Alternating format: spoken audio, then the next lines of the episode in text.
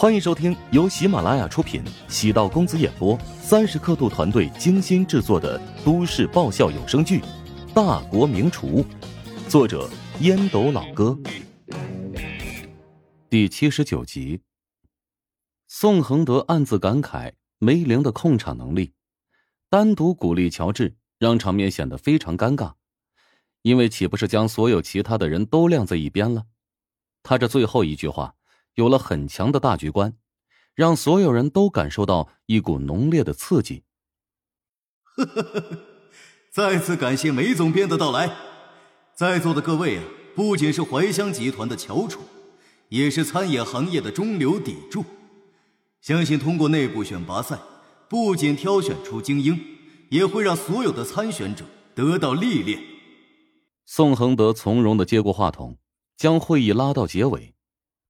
等会儿一起吃个便饭，我已经让人呢安排好包厢了。宋恒德凑到梅玲身边，低声邀请：“不用，我还有急事要处理。”梅玲目光落在乔治的身上：“能单独跟你说几句吗？”“好啊。”梅玲和乔治并肩而行，留下宋恒德。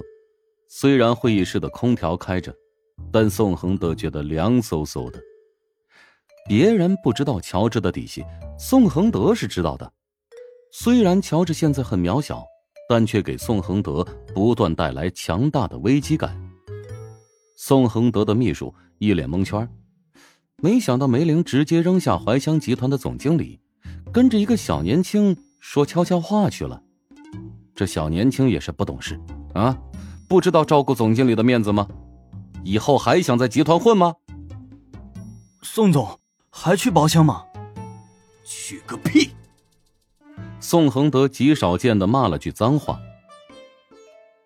你现在肯定还糊涂着呢。我给你介绍一下咱俩的渊源。徐老师是我的美食专栏作家，他给我推荐了你。梅玲找了一个无人的房间，解开谜题。哦，原来是徐老师的朋友，你怎么没跟我联系啊？啊，你是想看看我的真正实力是不是？不想让我专门准备？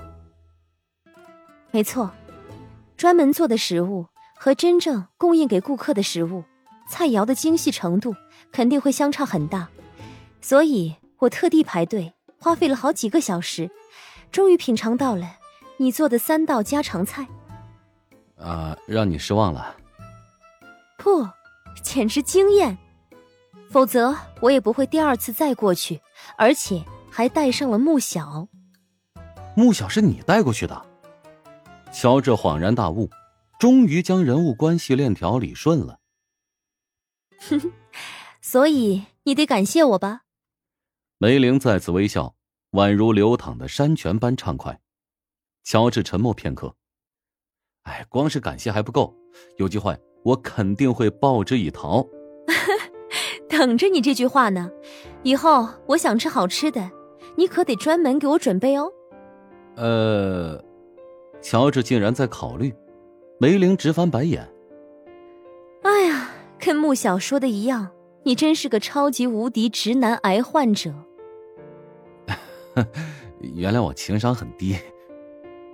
梅玲喜欢现在的乔治，不露锋芒，不会讨好自己，没有强烈的功利心。现在乔治其实已经算是个公众人物，如果他飘了、市侩、膨胀。梅林会坚决的与乔治保持距离。好了，不为难你了。如果想感谢我，就完成一个约定，一定要跟我在决赛阶段见面。梅玲表情凝重的说道：“她之所以会这么出场，一方面是想给乔治在怀香集团提升地位，另一方面呢，也是弥补无法答应徐鹤翔给乔治直通决赛晋级卡的遗憾。”梅玲相信乔治的实力，即使他没有拿到晋级卡，依靠自己的过硬实力，也可以顺利过关斩将。未来厨王大赛决赛阶段，必然有他的一席之地。梅玲也是想提醒怀香集团，你们家藏了一块璞玉，千万不要慧珠蒙尘。梅玲做思想工作那是有一套的，比丈母娘的强压政策要有效多了。乔治竟然涌现出士为知己者死的感觉。陶南方等宋恒德汇报完毕，今天内部赛启动大会的过程，沉默了许久，他也没有想到梅玲竟然会专门为女婿出场。陶南方没让宋恒德将乔治安排在种子位置，其实呢有自己的很多考虑，他知道乔治是王牌，雪藏起来，在关键时刻动用会呈现杀手锏的奇效。乔治身上的秘密太多了，他都还没彻底挖掘出来，怎么能让别人注意到呢？乔治始终给他一种不可控的感觉，如果让他的翅膀迅速硬起来，对自己而言得不偿失啊。乔治啊，的确是个不可多得的人才。梅林对美食的甄别能力不比徐鹤祥弱，再过个十年呢？绝对也是个有影响力的美食家。既然他已经得到二人的认可，要不直接给他一个名额？呃，啊！陶南方弱电的眼神扫了一下宋恒德，他立即闭住嘴巴。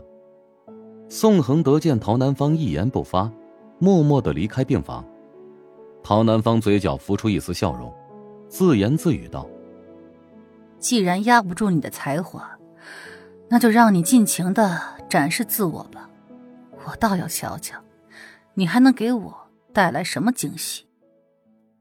陈明心里默念了上千次“奶奶个熊”，原本以为今天的启动大会自己能够占尽风头，没想到被乔治压得死死的。不仅陈明被压得死死的，这其他六百个参赛的选手都被压得死死的，即使其他人不说。心里估计也将乔治给恨死了。如果到了比拼厨艺的时候，绝对会下狠手。陈明无疑受到最大的羞辱，因为乔治曾经在后厨待过，这家伙每天只有洗碗拖地的份儿。谁能想到啊？数月不见，这家伙比自己站得更高，走得更远。陈明心情抑郁的返回了怀香酒楼。曹敢发现陈明铁青着脸，知道他今天心情不大好。中午一餐忙碌结束，曹敢拉着几个员工在楼梯口聊天。一名稍微年轻一点的员工好奇道：“陈大厨按理不应该特别高兴吗？他准备好几天演讲稿，抽空就在那排练，咱们都被他拎过去当观众了。”嘿嘿，他呀，原本是打算过去出风头的。结果呢？今天来了个主角，他的风头完全被抢了。谁呀？这么牛批？咱们都认识，就是原来咱们后厨那个实习厨工，乔治吗？当初他在的时候啊，特别勤奋，什么脏活累活都抢着干，毫无怨言。结果呢，陈大厨还有那个被开除的包大厨联合起来打压他。哎，现在才知道。人家就是过来体验生活的，这摇身一变成为网红食堂的大老板了。这不是那个三百六十度托马斯全旋经典打脸吗？这不是。关键是啊，我还得到一个消息，这个乔治啊，好像跟咱们集团的大小姐有一腿。驸马爷呀，没那么玄乎吧？你还不信？哎呀，真是人比人气死人呐！曹敢扫见郭燕在楼梯口晃了一下影子，知道郭燕跟陈明的关系匪浅，使了个眼色，闭嘴不言。郭燕躲在上面，曹敢的那些话全部落入耳朵里，传到陈明的耳朵里，那可就不好了。郭燕心里燃烧起的一团火苗，遗憾的情绪再度蔓延。哎呀，这日营业额二十五万呢！郭燕仿佛自己的银行卡被盗刷一般痛苦。乔治没想到最近的运气好到爆，之前的阴霾一扫而空，仿佛好消息如同雨点密集的飘落。他是一个天生忧患意识特别强的人，知道这所谓的运气那只是表象，能让好运不断爆发，是因为每个计划都百分之百的落到实处。如果想要继续保持这种好运，他只有加倍的努力。机会不会无缘无故的砸中某个人的脑袋。